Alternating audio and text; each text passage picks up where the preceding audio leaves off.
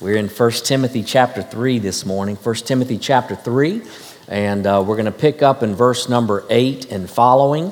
And uh, 1 Timothy chapter 3, verse number 8 and following today is where our home text, or where we're going to get to eventually in just a minute. Uh, uh just talking about the deacon ministry uh, and our church body. I'm thankful to God for our church family, our church body. And uh, the next couple of weeks, we are, we are looking at our deacon ministry and, and just prayerfully considering who might uh, God be working on their hearts to serve in this area of ministry. And so uh, uh, the deacon ministry is where we'll be this morning. Next week, we'll be talking about uh, the pastor, pastoral ministry.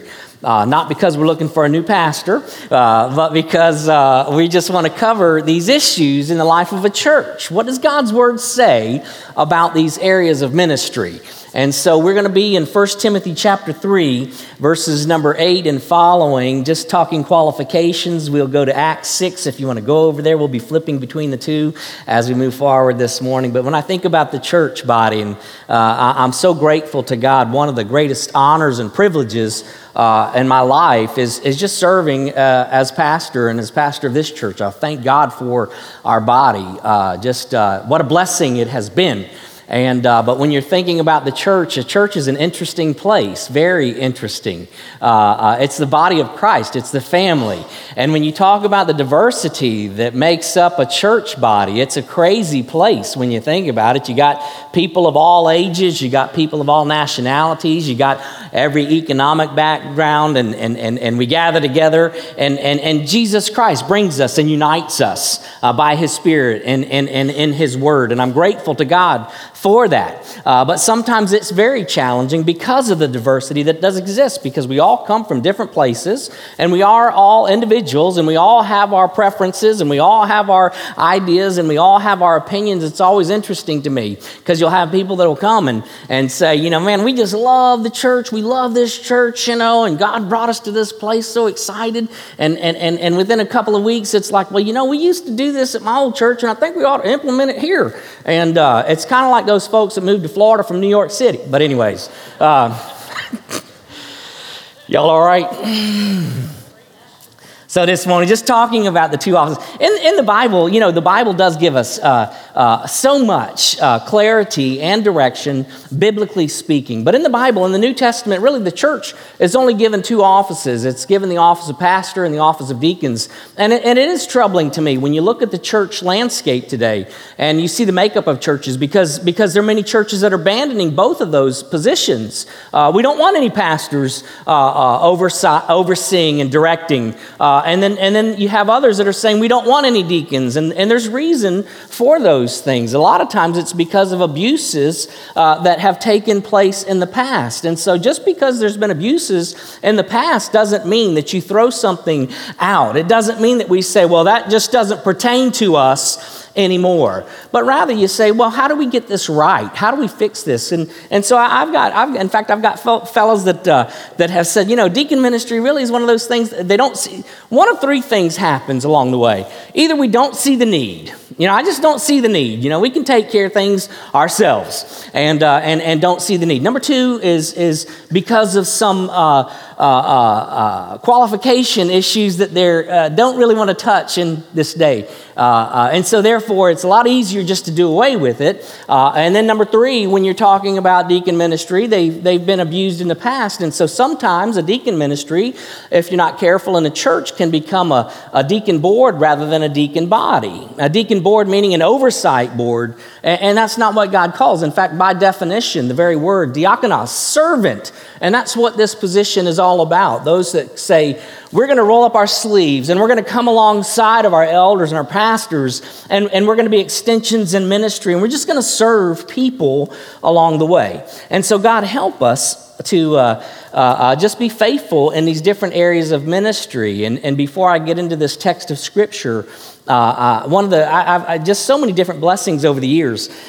Couple of, couple of years of my life, I was in seminary and I preached and traveled a lot of churches and spent a lot of time in churches over several days. And a lot of time, what I tried to do is glean as much information as I could from pastors and from churches and studying church for two years. That's what I did.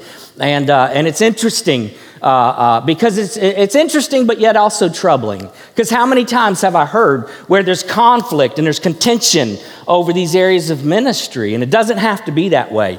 Uh, I can just tell you, I am, I, I really do. You know, a lot of times we have these jokes, you know, and you throw these jokes out there about the deacons. But I, and all, before God Almighty, I, I have the incredible privilege of having the opportunity to serve alongside of some wonderful, wonderful men of God. And I'm grateful for that. So, so when you're talking about deacon ministry, let me back up and I'm going to read, it should be on the overhead from Acts 6, 1 through 4, and just talk about the instigation because there's not a whole lot in Scripture about, about what are they supposed to do. We do have qualifications that are clear. We're going to get to those in just a minute. Uh, but, but, but what in the world? What happened? How is it that this has taken place in the life of the church? And so Acts chapter 6, the Bible talks about in verse number one and following. Now, at this time, while the disciples were increasing, or multiplying in number, a complaint arose on the part of the Hellenistic Jews against the native Hebrews because their widows were being overlooked in the daily serving of food. So the twelve, talking about the apostles, so the twelve summoned the congregation of the disciples and said, It is not desirable for us to neglect the word of God in order to serve tables. Therefore, brethren, select from among yourselves uh, uh, among you seven men of good reputation, full of the Spirit and of wisdom, whom we may put in charge of this task. But we will devote ourselves to prayer and to the ministry of the word. And then it goes on from there. But just talking about the instigation uh, of, of the deacon ministry, and we can pick that up right here in this passage of Scripture. When you're talking about uh, uh, uh, in the book of Acts. The book of Acts is a transitional book. And so most theologians would agree uh, that this is an instigation of the deacon ministry, although it's not called that. Uh, uh, what was happening in the, in the life of the church? They were experiencing growing pains, and the apostles said, We just can't handle all the work uh, uh, that, that there is on the plate. When you're talking about all the family ministry and all the ministries that are taking place, it won't happen without help. And so they said, we, we, we've got to make sure we prioritize what we do. It's got nothing to do, it's got nothing to do uh, uh, uh with position. In other words, if you ever feel like I've got a position where I'm above serving, you're in a bad position.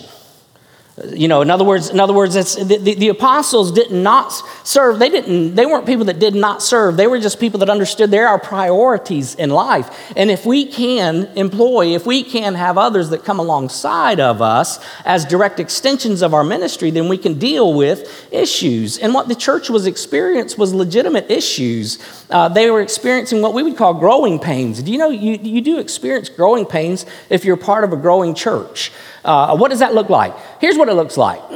And when, when a church is running 60 people on a Sunday morning and, and, and you have 60 people, it's as if everybody uh, and everybody is serving on every committee possible in the life of the church family. I mean, we've had days like that in our church body where everybody served on every committee. And then as the church grows, what happens is all of a sudden, and, and here's what it looks like man pastor i'm serving on every committee. I got meetings every every night of the week because i'm serving on every committee. And, and it's just too much. It's just too much. And then the church grows. And as the church grows all of a sudden uh, uh, you find yourself not even being included on one of the specific committees in the life of the church. And then it's like well dad i'm preacher. I don't have a chance to serve on any committee in the church. And, uh, and, and it's like well where do you find that happy medium? We have a complaint over there and a complaint over there. It's called growing pains and a lot of times, what happens is, if we're not careful, is we have to be able to enable the church to grow and understand that for the church to grow effectively, then we have to practice what the Bible teaches, and that would be that, that there, there, are people in the life of the church that God calls out as deacons, and they're very much directly involved in every area of ministry. Sometimes churches won't allow a a church to function practically or biblically. In other words, if the preacher don't come, then nobody's visited me. And, and, and the fact of the matter is, it might be that the deacon came, but you got to embrace that and recognize that's a direct extension from the pastor. Now, that's not to say, here's the problem. What's the problem? Here's the problem. The problem is sometimes preachers, sometimes preachers abuse it because I just have, I, I need time for my tee times instead of visiting people. In other words, there's some sorriness that will creep in if you're not careful. But having said that, there's also the reality that it's impossible. It's impossible for uh, the preacher always to be there for everybody, or one of, the, one of the pastors in the church always to be there for everybody. It's impossible. And so we have deacon ministry. I'm grateful to God for deacon ministry that come alongside and understand the, uh, uh, what they're called to do and who they're called to be a part of. And so, God, help us. Again, there was a legitimate problem. They saw the problem. They said, man, here's the problem. There's two groups of people, this specific problem that instigated uh, uh the ministry. Uh, there were two groups of, of Jewish people. In fact, the Bible says there were Hellenistic Jews and native Hebrews, and those would be people that were dispersed. The Hellenistic Jews were dispersed, learned different language, came back to town, and, uh, and they felt like, man, we're being gypped, and they were being gypped. There was a legitimate issue, and they took care of the issue. And so God uh, uh, blessed the church incredibly. God help us. They said, we need to make sure we are busy about preaching and praying. Those were the apostles, to which I would say we no longer have apostles in the church today. Again, transitional book, the book of Acts, we don't have apostles anymore. If you ever go to a church where they say, well, the apostle, I would say he ain't old enough to be an apostle, not biblically. Uh, an apostle had to be one that was there with Jesus Christ, saw Jesus Christ in his earthly ministry. We don't have apostles today, we have pastors today. And, and, and, the greatest task, the greatest priority that God places on the life of a pastor is that of preaching and praying. And you better be equipped to preach and to pray. And sometimes just not because the weight of everything else going on. If you don't prioritize your ministry, you can get bogged down in the weeds such that you're never ready to come and preach God's word. And so, God, help us to be able to practice biblically uh, the way that God intends for us to practice. And so, He gives these deacons. And so, what are the qualities? We have the instigation, but then what does it look like? What are the qualifications for deacon ministry? And that's what 1 Timothy chapter number 3 is all about. 1 Timothy chapter 3, beginning in verse number 8. Deacons, likewise, must be men of dignity, not double tongued or addicted to much wine or fond of sordid gain, but holding to the mystery of the faith with a clear conscience. These men must also first be tested, then let them serve as deacons if they are beyond reproach. And women must likewise be dignified, not malicious gossips, but temperate, faithful in all things. Deacons must be husbands of only one wife and good managers of their children and of their households. For those who have served well as deacons obtain for themselves a high standing, great confidence in the faith that is in Christ Jesus. And so, talking about the qualifications for deacon ministry, uh, he's saying, hey, listen, when, you, when you're considering deacons in the life of a church, make sure you're prayerfully seeking and looking at virtue rather than what you see on the outside. Make sure you're saying, hey, is this a man of virtue? Can he serve in this capacity? And, uh, and when you're talking about Samuel, back in Samuel, 1 Samuel chapter number 16 and verse number 7, 1 Samuel 16, verse number 7, the Bible says, But the Lord said to Samuel, Do not look at his appearance or at the height of his stature, uh, because I have rejected him. For God sees not as man sees, for man looks at the outward appearance, but the Lord looks at the heart.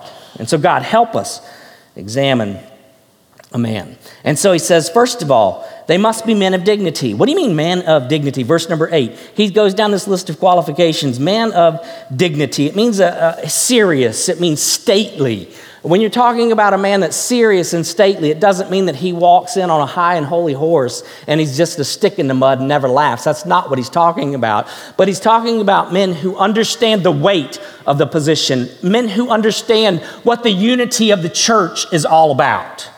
Not everybody understands unity in the body. Not everybody understands that my words matter.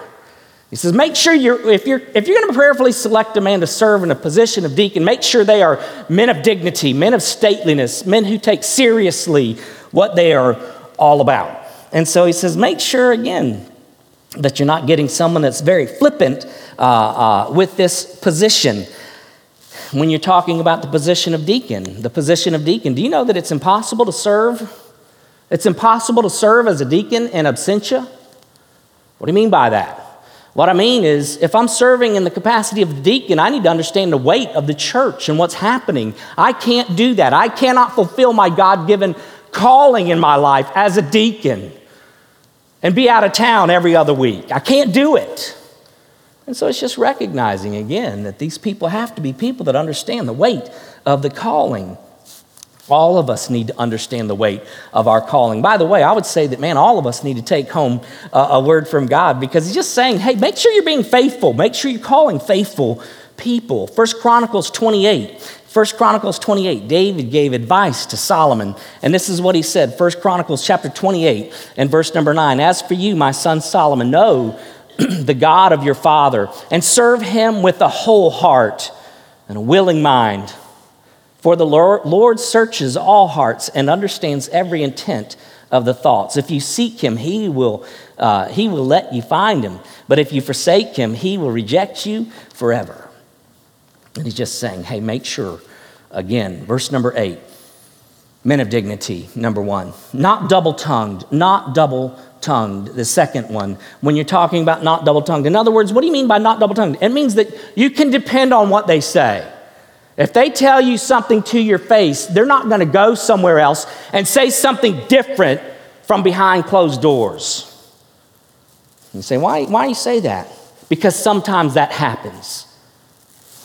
When you entrust a man, what you do in examining a man is you, you entrust him with responsibilities along the way. And if they abuse those responsibilities along the way, they're not worthy of serving in this specific position in the life of the church.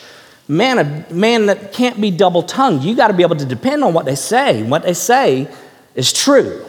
I mean, if he's a direct extension of me, I want to know that whenever I'm speaking and whenever I have an opportunity to speak to them and they have an opportunity to speak to me, I need to know as a shepherd before God Almighty that what they're telling me is facts, not double tongued. And you need to be able to count on them.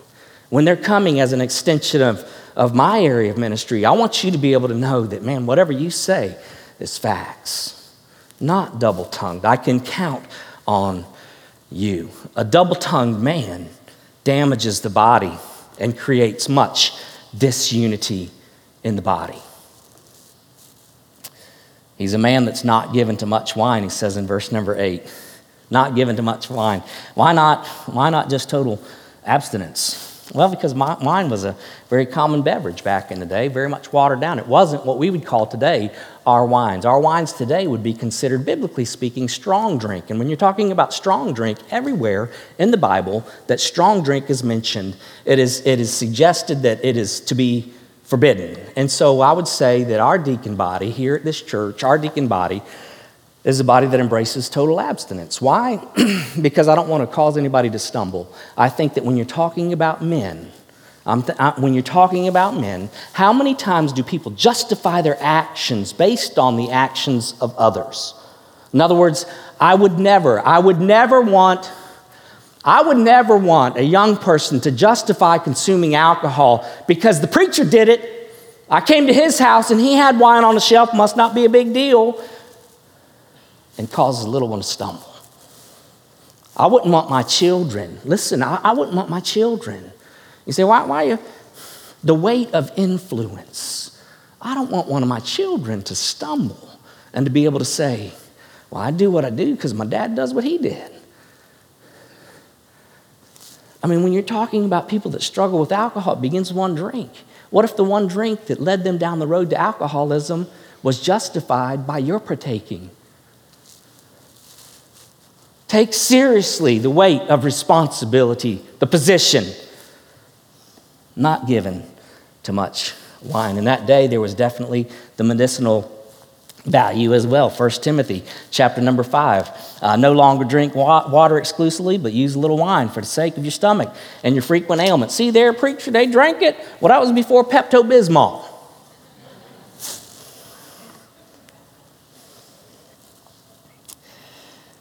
Oh, help us. Not fond of sordid gain. Verse number 8 still. Not fond of sordid gain. Uh, again, deacons handling offerings uh, uh, and, and having the privilege and opportunity to be able to then take care of widows uh, and, and, and people that are in much need. Again, it's just saying, hey, to be able to fulfill that position, you need to have someone that has a heart that's very generous. Now, again, in our body, in our body, uh, the way we function is we have committees. We do have uh, financial committees. We have a finance committee. We have we have counting committee uh, that receives offerings and take the offerings directly. Uh, so we have safeguards. Why do you have those things in place? Because we want safeguards in the life of our church when it comes to finances. And so our, our deacon body is not very much directly involved in that area of ministry, but if there's a need, we know that our deacons will know what the need is. They need to not be given to sordid gain, uh, to look at a position, to be able to use a position for financial advancement in any way, shape, or form. They need to not be fond of sordid gain. Verse number nine.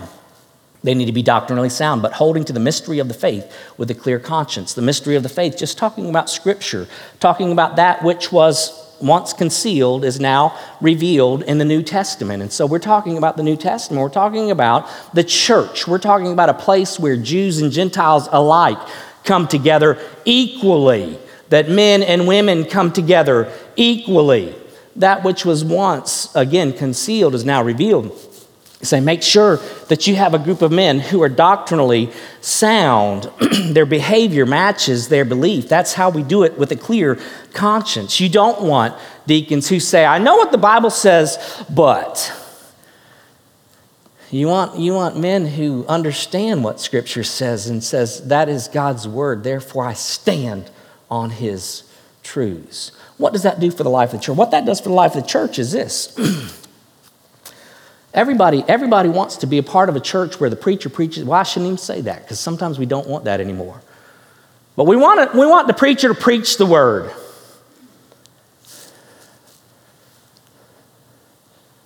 As a pastor, I will preach the word. Come what may, come what may.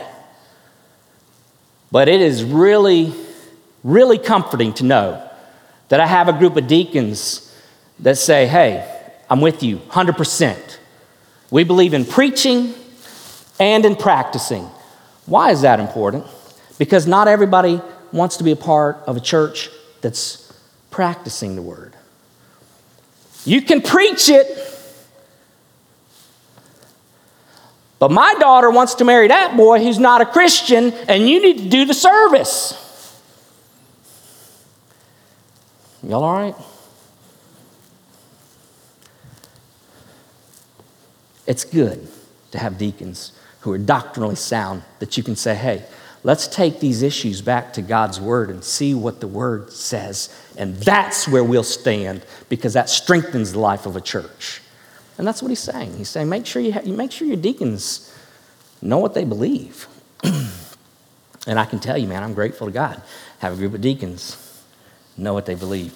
Verse number 10 these men must also first be tested and then let them serve as deacons if they are beyond reproach. In other words, when you're talking about tested and proved, make sure they're tested and proved. What do you mean tested? That means just watch what they do. If they're not diakonosing before they're called, then don't call them. If they're not serving, if they're not serving, when you're talking about a deacon, when you're talking about prayerfully seeking a man to serve in this capacity in the life of a church body, if they're not already serving, you don't say, well, they got great potential. In fact, maybe if we call them, they'll show up for church more often.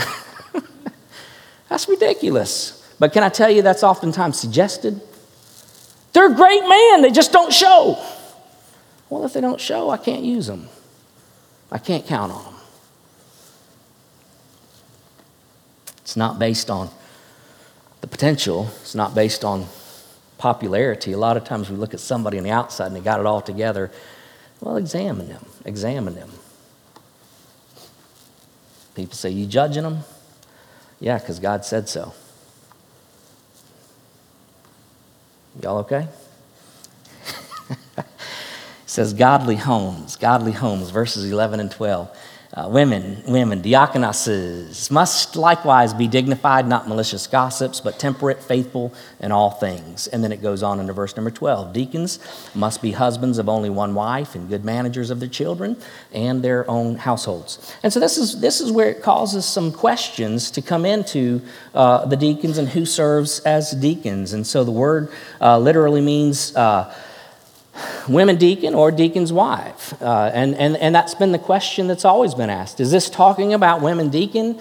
Uh, in other words, a, a, a, a, same office, but yet for women, or would it be pertaining to uh, deacons' wives? And, and, and, that's the question. And, and so I would encourage you uh, uh, just to, again, search the scriptures and the weight of that. What does that mean? That means that one day before God Almighty, you stand before Him and say, This is where I stand. This is why I stand where I stand. For me personally, and for our church body, where we stand is that we're talking about deacons' wives. Why deacons' wives? Well, there's a couple of reasons why when you're looking at Scripture. Number one would be just one of the practical reasons when you're talking about listing out qualifications for a position. Uh, they're similar, but yet very different. Uh, and so, when you're talking about listing qualifications for a position, if you had a unisex position, then why would you include here's for the women and here's for the men? But rather, hey, we have a board of trustees at the bank, we have a board of trustees down at the school. Therefore, here's our, here's our list of qualifications for these positions. Uh, you would be a unisex. Here's just the list of qualifications, number one. Number two, if you're looking at Acts chapter number six, it says men, and it leaves it again with men. But also, number three, when you're looking practically, when you're looking practically at the position and what we do in deacon ministry, practically at the position, what we do in deacon ministry, my wife completes me.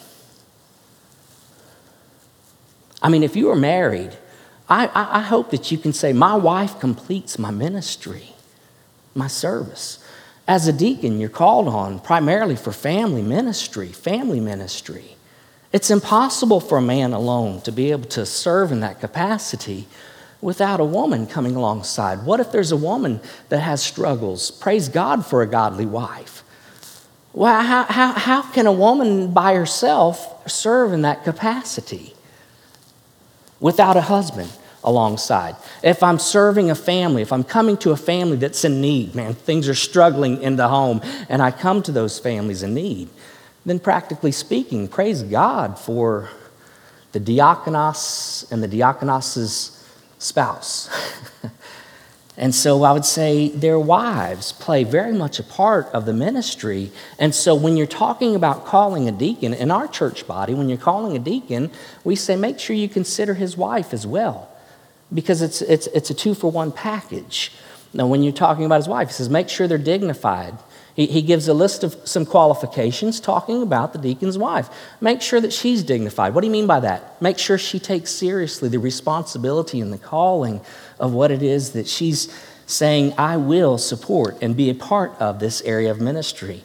Not malicious gossips. Why not? Because in that position, you hear things about people. Oftentimes, unfortunately, what you're hearing is the folks that are struggling along the way. You're entrusted with great information. So make sure I can guard my tongue, not a malicious gossip.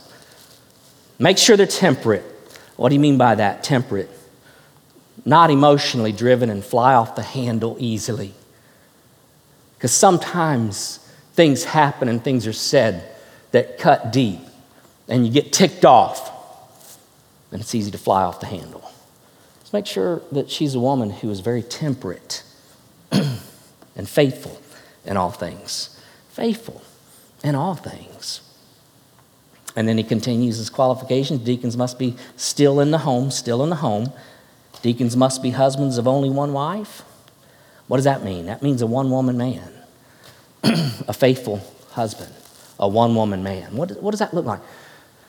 And this, again, this is another area that's, that's a difficult one because it doesn't say not a divorced man, it says a one woman man. Well, what exactly do, are we talking about there? Is it possible, is it possible for a man to serve in the position of deacon and actually have been divorced? To which I would say, well, if there's a biblical divorce involved, then I don't know why a man would be disqualified from the position. Biblical divorce. When you're talking about marriage, marriage is something that God takes very, very, very seriously the covenant of marriage. But there are three instances in which he permits he permits remarriage. One of them would be the death of a spouse. So if you're taking this and saying, well, his wife died, but they're married, and we take it literally, we would say, well, then that man must be disqualified from serving as deacon because he has a second wife. To which I would say, no, no, that didn't disqualify him. He's free to remarry. If you're talking about a man who was very much faithful in his marriage, very much faithful in his marriage, I'm not saying a divorce doesn't matter. I think you need to examine the evidence. And part of the problem that we have is we don't want to judge anything, but yet God says to judge. 1 Corinthians chapter number 5, read that whole chapter.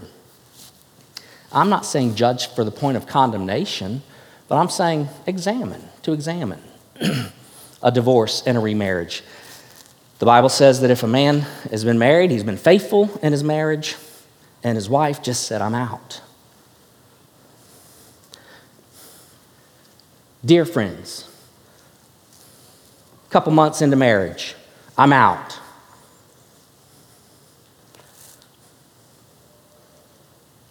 And goes into an adulterous affair. Can the man remarry and then serve as a deacon? To which I would say, well, he's had a biblical reason for remarriage. Or an unsaved spouse, maybe you got saved afterwards and again, you have to examine all of the evidence. Well, did a saved man marry an unsaved woman? Because I would say that matters. Examine it. It's not a one size fits all. We're talking about each individual case. If a man is, is, is, is, is not, mar- not saved and he marries a woman that's not saved, and along the way, man, he gets saved and she never got saved, and she says, Man, I don't want to be married to a Christian man anymore, and she files for divorce and leaves him, but he's been faithful to her in marriage then, then, then biblically he has the opportunity. That's only three cases that, that the Bible says you have opportunity for remarriage. And so, would you say that there can be qualified?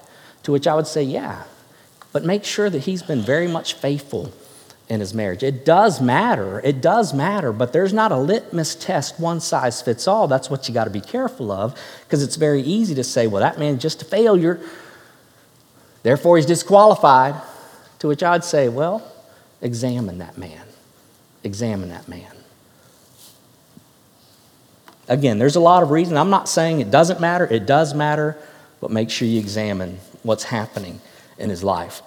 and good managers of the children and of their own households. In other words, their kids aren't out of control little children running around the church because they're always at the church. disciplining and managing his household. A lot of times they say, man, I, they need to have perfect kids. Well, no, nobody has perfect kids. But are you disciplining them? Are you training them up? How's that going in the household? Make sure you examine how they're managing their home. Why, do you, why does it matter how do they examine, how do they uh, live life in a home? Because we're a family. Because this is a family. How do you deal with brothers and sisters? How do you deal with family issues? How do you deal with them in home matters. And so you examine the home life. How are you dealing with these issues in your home? And then it goes on to talk about culmination of the ministry. For those who have served well as deacons, obtain for themselves high standing and great confidence in the faith that is in Christ Jesus. Just saying, hey, make sure you're faithfully serving along the way. And by the way, faithfully serving as a deacon just simply means, man, I want to be hands and feet of the Lord Jesus Christ serving his bride. That's what it means. And so, First Peter says it like this, chapter 5 and verse number 6. Therefore, humble yourselves under the mighty hand of God that he may exalt you at the proper time. If you're looking for a position to be exalted in, then it's the wrong position. That's not what the scripture's saying. The scripture's saying, make sure you're serving well. You just keep your heart before God clean and serve with a clear conscience. And at the end of the day, He'll exalt you. He'll exalt you, and people will respect you. God, help us to be faithful in this area of ministry. Nothing greater than serving the bride of Christ. And uh, again, our church body, uh, our connection groups have an opportunity to submit names. And I'm, I'm, I'm encouraging our church body to just go back, search the scriptures, prayerfully consider who you might say, man, I believe that this person right here uh, ought to be serving in this position in this church family. It's a very, very serious calling. And so, God, help us along the way. Uh, this morning, talking about deacon ministry, but I'm grateful to God to be a part of a family. Uh, brothers and sisters of Jesus Christ, And uh, this morning, just want to encourage you. I always want to encourage people if you've never called on the name of the Lord Jesus Christ, call on his name because that's what's most important. Are you saved? Are you part of the body? Are you part of the family? And this morning, I just want you to know that God loves you. God loves you. He came, He laid down His life for you, and um, He conquered death in the grave. He's alive. And if you've never called on His name, I'm inviting you to call on His name. We're going to be partaking of the Lord's Supper and uh, this morning. And what the Lord's Supper is all about, it's for, for believers. It's for believers to remember what Jesus Christ has done, to reflect on what Jesus Christ has done, number one. Number two, to examine my heart. It's not about examining other people's hearts right now, but it's saying, God, examine my heart. And making sure that I've got fellowship with the Lord Jesus Christ today. Examine my heart, number two. Number three, we look forward to his coming. We're going to do this until the day we see him face to face. What a day that's going to be. I'm grateful to God for that. The Bible says over in the book of Corinthians, just read a few verses of scripture. For I see, receive from the Lord, 1 Corinthians chapter 11, verse 23, that which I also delivered to you, that the Lord Jesus, in the night in which he was betrayed, took bread. And when he had given thanks, he broke it and said, This is my body, which is for you. Do this in remembrance of me. In the same way, he took the cup also after supper, saying, This cup is the new covenant in my blood. Do this as often as you drink it in remembrance of me.